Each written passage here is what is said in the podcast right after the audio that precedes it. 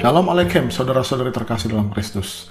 Hari ini saya ingin membawakan, berbagilah sedikit tentang renungan yang saya terima dari Roma 8. Menurut saya ini sangat relevan, terutama untuk para pendengar saya, audiens saya yang terfokus pada grup pengusaha dan profesional. Di ayat 5, dikatakan sebab mereka yang hidup menurut daging memikirkan hal-hal yang dari daging. Mereka yang hidup menurut roh memikirkan hal-hal yang dari roh. Di sini saya menangkap kuasa roh dalam hari roh kudus ya memerdekakan kita dari ikatan daging dan hukum-hukum dunia. Jadi hidup kita hendaknya berfokus pada hidup menurut roh demi Tuhan dan bukan demi hal-hal duniawi. Jadi kita ini bounded to the love of the Lord, not bounded by worldly laws.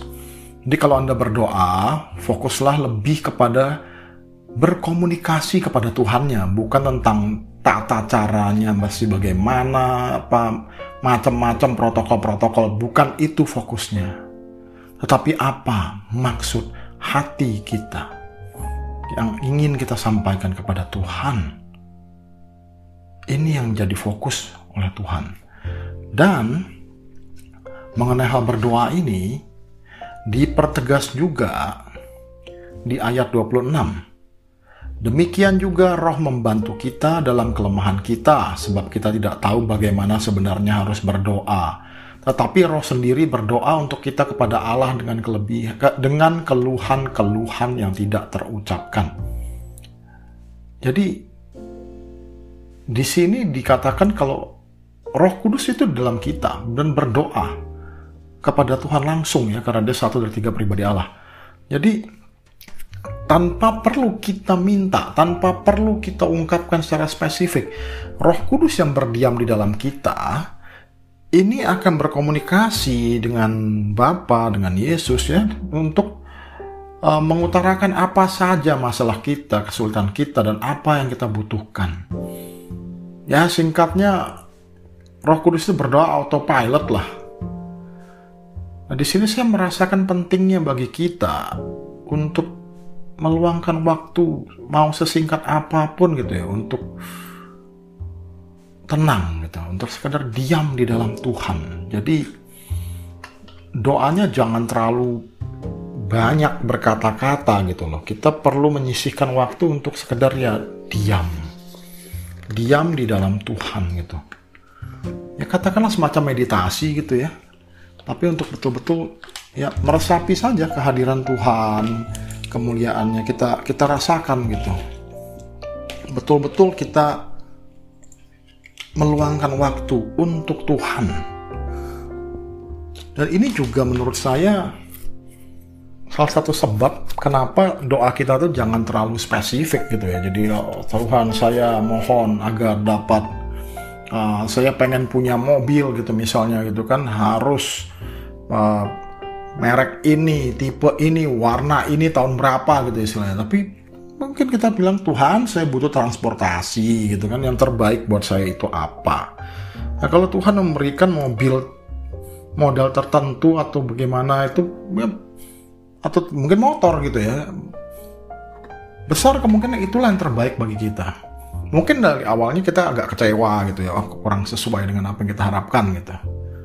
Eh, atau apalah yang kayaknya kok kurang keren atau apalah atau atau Tuhan ini bukan yang saya inginkan itu paling sederhana ya. Tetapi dalam perjalanannya mungkin kita akan sangat bersyukur gitu. Wah ini betul-betul tepat untuk kita. Ini yang kita butuhkan bukan apa yang kita inginkan. Itu yang terbaik buat kita. Ya karena tadi itu Roh Kudus sendiri yang berdoa untuk kita. Jadi pasti tepat karena Tuhan lebih tahu tentang kita daripada kita sendiri. Lalu di ayat 15, sebab kamu tidak menerima roh perbudakan yang membuat kamu menjadi takut lagi, tetapi kamu telah menerima roh yang menjadikan kamu anak Allah oleh roh itu kita berseru, Ya Aba, Ya Bapa. Nah ini menarik nih. Jadi dengan roh kudus kita lepas dari hal-hal yang mengekang secara duniawi. Jadi bila kita punya suatu ketakutan ya, karena ini suatu dilema gitu, punya barang bagus gitu. Paling gampang uh, kalau saya ambil diri saya sendiri gitu, saya suka sepeda, saya menikmati bersepeda. Sepeda saya sudah tua, sepeda itu baik, tapi saya tidak pernah cemas gitu loh. Saya menikmati sepeda itu kalaupun jatuh ke banting yang pernah terjadi beberapa kali, ya sudah gitu. Sepeda itu apa yang rusak saya perbaiki.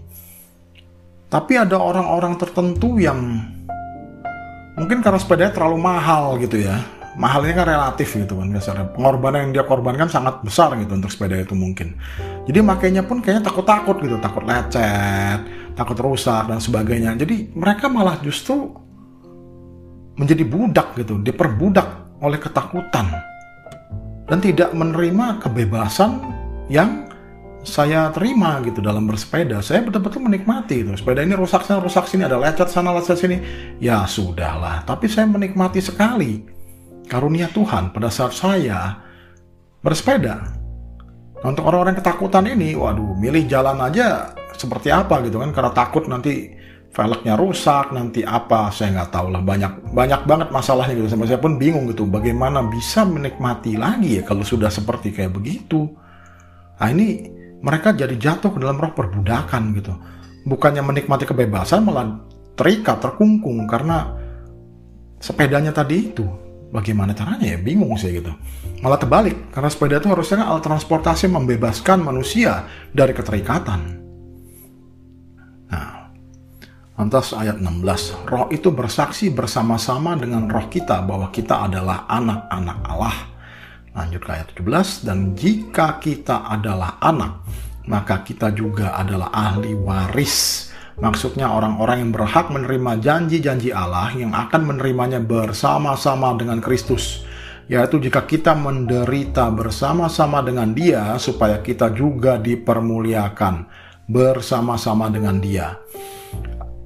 Saya mulai dari ayat 17 dulu. Ini soalnya banyak sekali ditafsirkan sebagai nggak apa-apa itu kita di dunia emang seharusnya kita menderita. Kita harusnya hidup susah. Nanti kita akan dipermuliakan di surga bersama-sama dengan Tuhan. Enggak juga sih. Kalau kita baca dari ujung ke ujung Roma 8 ini kan dibilangnya ahli waris nih ya kan? Dan dan Roh Kudus bersaksi loh kalau kita adalah anak-anak Allah loh. Nah ini ini ini ya Aba, ya Bapa, kita semua anak-anak dia kan. Ahli waris, kita berhak menerima janji-janji Allah. Lah janji-janji Allah itu apa? Yang paling sering diulang-ulang itu kan shalom, damai sejahtera. Sejahtera loh ya, ada sejahteranya. Kalau sejahtera itu kan artinya berkecukupan. Bahkan mungkin lebih gitu kasarnya kan.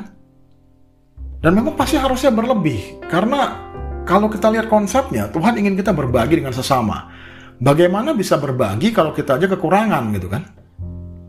Ini tidak hanya harta ya. Saya ngomong apa adanya gini. Orang bilang ada yang pernah ngomong sama saya. Kalau saya bilang menolong orang itu tidak selalu harus dengan uang. Kita bisa beri dengan kekuatan, tenaga, waktu, pikiran.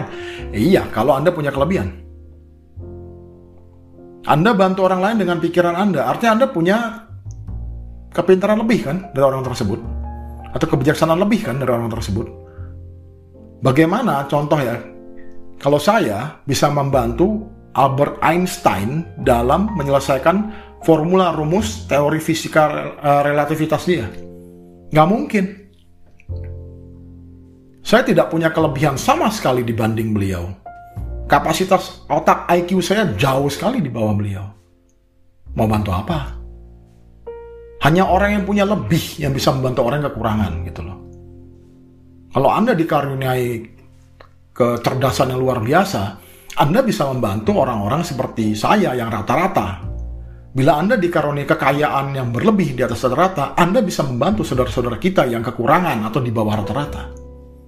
Ya, atau siapalah yang butuh gitu kan? Gereja juga butuh, panti asuhan juga butuh, rumah sakit, banyak lah. Itu dari sisi materi. Dan tenaga juga sama. Saya ingat pada saat saya terkena demam berdarah, bangun dari ranjang aja susah saya yang biasanya penuh tenaga dan fit tidak mampu bangun dari ranjang. Bagaimana saya bisa membantu orang dengan tenaga saya kalau saya yang butuh dibantu oleh perawat dan dokter? Segala sesuatu itu baru bisa kita berikan kepada orang kalau kita punya lebih. Kita damai sejahtera, kita damai. Kita menikmati kedamaian bukan dengan punya ya dalam hari ini paling gampang ya kita gambar saya gambarkan dengan harta gitu dengan punya banyak uang, apakah orang itu menjadi lebih damai atau justru ketakutan gitu? Ada orang yang makin kaya makin ketakutan, takut kehilangan hartanya, takut di apalah gitu saingan bisnisnya lebih kuat dan sebagainya dan seterusnya. Ada kecemasan yang tidak tidak ada sebelumnya pada saat dia belum memiliki harta sebanyak itu. Atau kekuasaan, Tokoh-tokoh politik tertentu semakin berkuasa, semakin takut, takut digulingkan, takut di uh, disakiti, takut dibunuh bahkan oleh para uh, saingan-saingan dan musuh-musuhnya dalam politik. Damai sejahtera memiliki makna yang sangat-sangat indah. Karena itu Tuhan memberikan janji ini berkali-kali dari perjanjian lama sampai perjanjian baru. Shalom Aleichem damai sejahtera besertamu. Itulah kata-kata pertama yang diucapkan oleh Yesus pada saat ia sudah bangkit. Pada saat para rasul berkumpul di ruang atas yang terkunci, Yesus muncul begitu saja di tengah-tengah mereka dan baginda Yesus mengatakan kata-kata ini, Shalom Aleichem. Damai sejahtera besertamu. Dia tidak pernah menjanjikan Tuhan kita ini menjanjikan harta berlimpah, apa kekuatan fisik apa enggak. Damai, sejahtera, shalom, alaikum. Dan damai sejahtera ini baru bisa kita sungguh-sungguh nikmati kalau kita bisa menyalipkan kedagingan kita. Ya contoh paling sederhana tadi itu, kalau saya begitu takutnya sepeda saya rusak, lecet, jatuh dan sebagainya, bagaimana saya bisa menikmati kebahagiaan dan kebebasan saya pada saat saya mengendarai sepeda? Pada saat naikin sepeda saya ke atas mobil, ada aja kesenggol sana, kesenggol sini. Ya, ya sudahlah gitu kan. Ada lecet sana, lecet sini, jatuh kadang-kadang apa saya pernah soal dipotong motor mendadak sampai saya kelempar, rem panik. Saya begitu Kagetnya dipotong dalam jarak yang begitu dekat, saya rem mendadak, saya terjun lewat dari setang, velg saya bengkok, jeruji saya putus beberapa batang. Tapi itu tidak pernah membuat saya jadi takut gitu kalau sepeda saya rusak. Saya takut akan orang-orang yang tidak bertanggung jawab lalu lintas, betul gitu. Jadi saya lebih hati-hati. Tapi tidak pernah membuat saya takut sepeda saya rusak. Setelah itu sepeda rusak ya sudah, saya masuk bengkel, saya perbaiki, Untung ternyata uh, frame-nya tidak masalah ya, cuman velgnya aja yang perlu disetel ulang, diratain, ganti jeruji, ya sudah sampai sekarang berjalan lagi. Dan saya kembali menikmati kebebasan dan kebahagiaan yang saya nikmati dalam kesederhanaan. Sepeda saya tidak mewah, saya tidak lengkap full aksesoris ini itu, saya cuman punya helm, kacamata, kalau nggak gampang lilipan ya, helm ya itulah untung gitu kan. Pada saat saya jatuh jadi saya tidak kenapa-napa. Itu sungguh puji Tuhan. Dalam dalam kecepatan waktu itu saya 20 km lebih terjun melewati setang dan saya lecet pun tidak.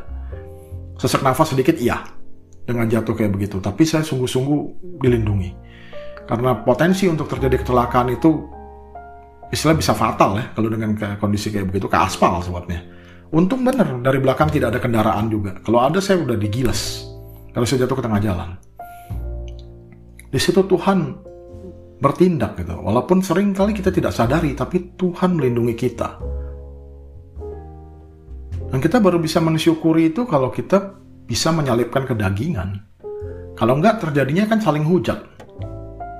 Marah-marah ini itu. Kalau saya ya sudah, saya berkati siapa pun itu, orang yang tidak bertanggung jawab itu, semoga dia tidak mencelakakan orang lain ya, jadi anak Tuhan juga. Semoga dia bisa menerima roh kudus suatu hari. Dan saya bersyukur saya dilindungi dan selamat. Ingat, untuk menikmati shalom itu kita harus menyalipkan kedagingan kita. Jangan sampai kita justru menjadi budak dari kedagingan. Semakin banyak harta, malah semakin terikat. Ah, ini repot. Makin banyak harta, makin banyak inginnya lagi, makin mau lagi, makin banyak harta lagi, nambah lagi, makin banyak kecemasan. Lah kok jadi makin sengsara gitu jadinya kan? Bagaimana supaya kita bisa berbahagia? Itu yang Tuhan inginkan. Tuhan ingin kita mendapatkan dan merasakan shalom alaikum tadi, damai, damai sejahtera bersama kita Bersama kuncinya ya, bukan sekali-sekali, bersama. Kita senantiasa berda, berada di dalam damai sejahtera. Kita berada dalam kondisi damai sejahtera. Dan ini lengkap dari roh, hati, pikiran, dan raga. Soul, mind, heart, and body. Kita sungguh harus bisa menentukan pilihan yang tepat. Mana yang paling membawa kebahagiaan untuk kita? Dan dengan memiliki hal-hal tertentu, say, gampangnya ya, kayak tadi itu saya bilang ya, dengan sepeda saya itu umpamanya. Katakan kalau saya punya 10 sepeda misalnya gitu, yang harganya harga mobil gitu kan yang super wah gitu. Apakah dengan memiliki sepeda-sepeda tersebut saya masih bisa tetap hidup dalam Kristus atau justru malah melepaskan saya dari Kristus dan lebih menjadi budak kedagingan. Menderita bersama Kristus tidak hanya harus hidup susah begitu? Tidak ini juga butuh kebijaksanaan gitu hanya sekedar hidup susah lantas nanti di surga begitu nanti baru terima berkat? Enggak juga. Kalau memang bilang kayak begitu semua orang suci hidupnya sengsara dong. Kenyataannya kan nggak begitu. Dari Abraham Iskak Yakub siapa lagi? Daud Salomo begitu banyak raja-raja dan orang-orang hebat yang diberkati berlimpah-limpah. Kita lihat saja Musa. Musa itu tidak hanya mengalami hidup yang luar biasa ya mewahnya karena dia pangeran Mesir loh. Kita harus ingat. Dia menikmati kemewahan termewah di dunia pada saat itu, pendidikan terbaik. Tapi dia juga mengalami kesengsaraan luar biasa pada saat memimpin Bani Israel keluar dari tanah Gosen di Mesir menuju ke tanah terjanji Kanaan, terutama pada saat pengasingan di padang gurun. Tetapi Nabi Musa menikmati kesehatan dan kekuatan seumur hidupnya karena dia masih memiliki tubuh yang prima sampai waktu dia dipanggil Tuhan. Kita tahu itu karena ditulis di kitab suci. Kalau pada saat Tuhan memanggil Musa, Musa mendaki gunung sendiri pada saat itu matanya masih setajam elang dan tubuhnya masih kuat. Saya aja capek daki gunung gitu kasarnya. Dia 120 tahun masih sanggup mendaki gunung. Prima sampai akhir hayat. Jadi Nabi Musa menerima berkat berlimpah-limpah. Baik secara fisik ya, body, mind, pikirannya masih jernih dan dia sungguh salah satu nabi yang luar biasa, penyelamat. Dan juga soul, rohnya. Hatinya jelas. Apakah Nabi Musa sempurna? Tidak. Dia melakukan kesalahan justru. Karena dia salah mewakili Tuhan. Di, di mana seharusnya dia berbicara kepada batu tersebut, dia justru memukul batu tersebut. Di situlah sebabnya kenapa ia dihukum tidak bisa masuk ke tanah terjanji di Kanaan. Tetapi tidak berarti dia tidak menerima berkat berlimpah-limpah. Kuncinya adalah Musa tidak terikat. Dia tidak menjadi budak dari berkat-berkatnya tersebut. Ia justru menggunakan berkatnya itu demi semakin bertambah-tambahnya kemuliaan Tuhan. Nah itu yang Tuhan inginkan bagi kita. Kalau kita menerima janji-janjinya, kita terus-menerus mempergunakan berkat karunia rahmatnya yang semakin berlimpah-limpah dalam hidup kita demi semakin bertambah-tambahnya kemuliaan Tuhan cerita jadi lain. Kita tidak diperbudak oleh itu. Contoh paling nyata ya, saya sebelum diberkati oleh Tuhan untuk bisa menerima karunia-Nya dalam bentuk kebijaksanaan untuk memahami sabdanya, saya nggak bisa apa-apa. Nah setelah saya menerima itu dan menerima titah untuk mewartakan ajarannya ke seluruh dunia, saya mempertanyakan ini kepada Tuhan. Bagaimana caranya? Saya sangat terbatas Tuhan. Dan saya bisa menulis, karena saya menulis artikel. Saya mulai menulis artikel. Sampai sekarang sudah tiga tahun kurang lebih dan 100 artikel lebih tentang analisa bisnis dan manajemen berdasarkan ajaran Tuhan.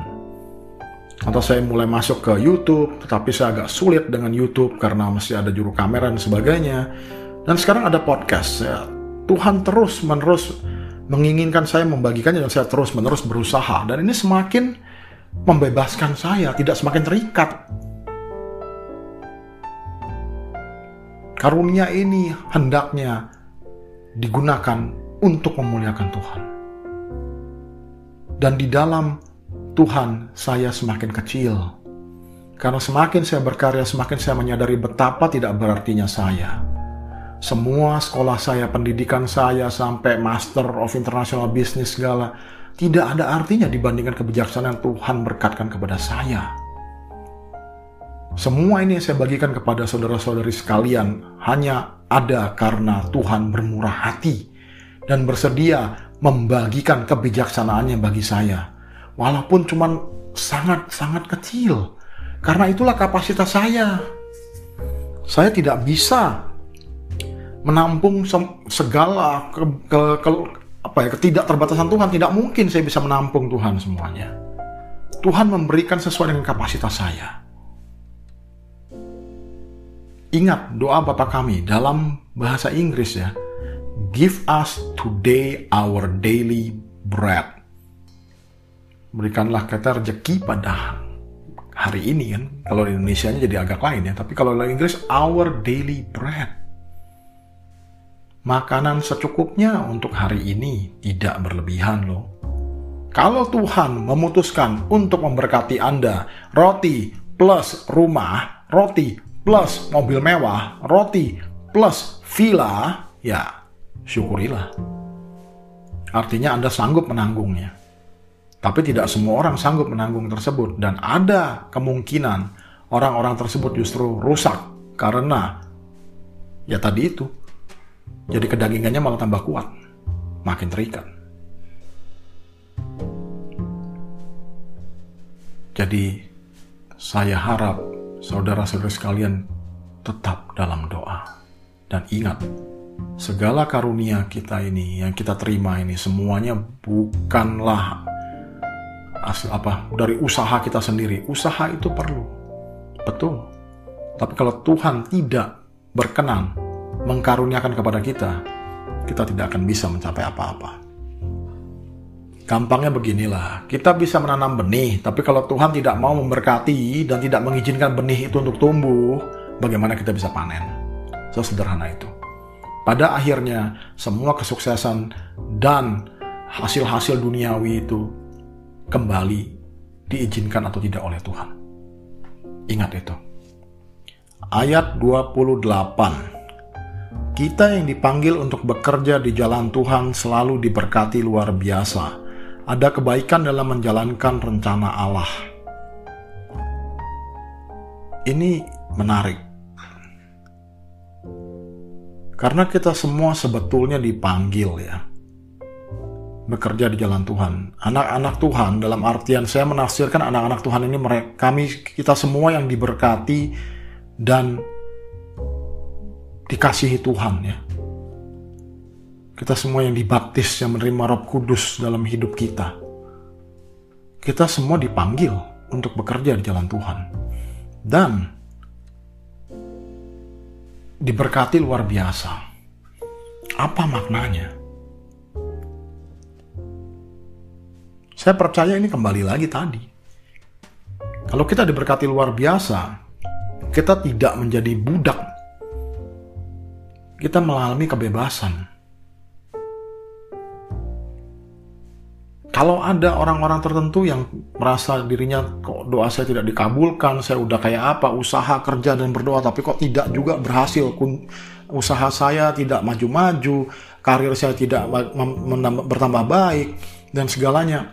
Coba coba direnungkan. Ini ini sebetulnya Tuhan tidak mengizinkan kita kurang usaha atau kalau Tuhan izinkan kita dapat lebih itu justru merusak kita. Saya tahu ada orang-orang tertentu yang kalau diberi uang lebih, tingkahnya justru menjadi-jadi. Contoh paling gampang kan sudah banyak ya, kita lihat contoh di masyarakat. Kalau laki-laki dulu tadinya nikah sama istrinya waktu masih susah, wah baik, begitu sudah kaya langsung cerai, kawin lagi atau punya istri muda gitu kan. Tuhan tidak mau itu. Jadi mungkin untuk anak-anaknya ini sengaja direm supaya ia tetap bisa berada di dalam Tuhan, tetap berada dalam keselamatan dan bukan terkutuk jadinya. Kembali lagi, apakah kita mampu menerima berkatnya? Dengan menerima berkat dan karunia-Nya itu membuat kita semakin rendah hati atau justru jadi sombong. Bila seseorang menerima karunia kebijaksanaan, ya, pengetahuan, atau bahasa roh, atau apa pun itu penglihatan, nubuatan, entahlah. Itu akan membuat mereka tambah bijaksana, tambah rendah hati, semakin memuliakan Tuhan, atau justru jadi suatu kesombongan. Manusia tuh gampang untuk disombong, sombong secara intelektual, sombong secara rohani, sombong secara materi, Orang yang latihan di gym, angkat besi, makin besar, makin kuat. Dia makin rendah hati dan semakin mengajari orang-orang baru atau justru semakin sombong dan pamer kalau saya kuat. Ini semua terhubung dengan kedagingan. Kita harus punya mental untuk mencukupkan diri dengan apa yang kita punya. Supaya kita nggak gimana ya nggak nggak nggak nggak justru jadi korban gitu loh keterikatan dengan kedagingan. Karena ada besar kemungkinan mungkin itu yang terbaik untuk kita loh. Kalau kita tidak dikasih sesuatu ya umpamanya ya tadi itu gampang ya kalau kita latihan wah angkat besi saya senang kan soalnya latihan angkat besi latihan strength training ya dengan saya semakin kuat, itu membuat saya semakin rendah hati atau justru membuat saya semakin pamer. Dalam hal saya, saya selalu antusias untuk mengajar orang. Mungkin itu sebabnya Tuhan memberkati saya berlimpah-limpah. Pengetahuan saya, kebijaksanaan saya dalam uh, berlatih justru ditambahkan terus. Dan dari situ saya bisa menolong banyak orang gitu yang nanya, oh ini gimana? Oh iya ini karena kurang ini. Kita kan kebanyakan duduk, jadi otot-otot tertentu kurang gerak. Coba lakukan gerakan ini, latihan ini. Harusnya sakit pinggang, sakit pundak, sakit bahu, leher itu bisa hilang.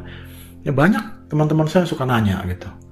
Dan itu saya lakukan tanpa tanpa mikir gitu, selain bukannya mau nyari, wah pamer saya hebat enggak. Karena menurut saya memang karunia itu seharus dibagikan ya dan saya menikmati sekali membantu orang itu memberikan satu kebahagiaan dan kepuasan. Yang saya nggak bisa gambarkan, bukan bukannya saya mau pamer atau mau menunjukkan saya hebat, tapi saya bahagia kalau ada orang lain juga berbahagia. Untuk bersatu dengan Tuhan. Demi semakin bertambah-tambahnya kemuliaan Tuhan. Ini semua dari Tuhan. Dikasihnya gratis, saya bagikan dengan gratis juga. Untuk renungan terakhir. Di ayat 32. Ia yang tidak menyayangkan anaknya sendiri, tetapi yang menyerahkannya bagi kita semua. Bagaimanakah mungkin ia tidak mengaruniakan segala sesuatu kepada kita bersama-sama dengan dia? Dalam bahasa Inggris, He that spared not his own son, but delivered him up for us all how shall he not with him also freely give us all things? Jangankan permohonan kita yang duniawi, putra tunggalnya aja sudah dikorbankan untuk kita. Apa pun itu, keinginan kita pasti dikabulkan Tuhan kalau itu memang yang terbaik untuk kita. Terima kasih semuanya. Tolong renungkan kasih Tuhan dalam hidup kita. Dan salibkan kedagingan kita, berpuas dirilah dengan apa yang sudah diberkatkan Tuhan kepada kita. Teruslah berusaha dan teruslah rendah hati di dalam Tuhan. Terima kasih.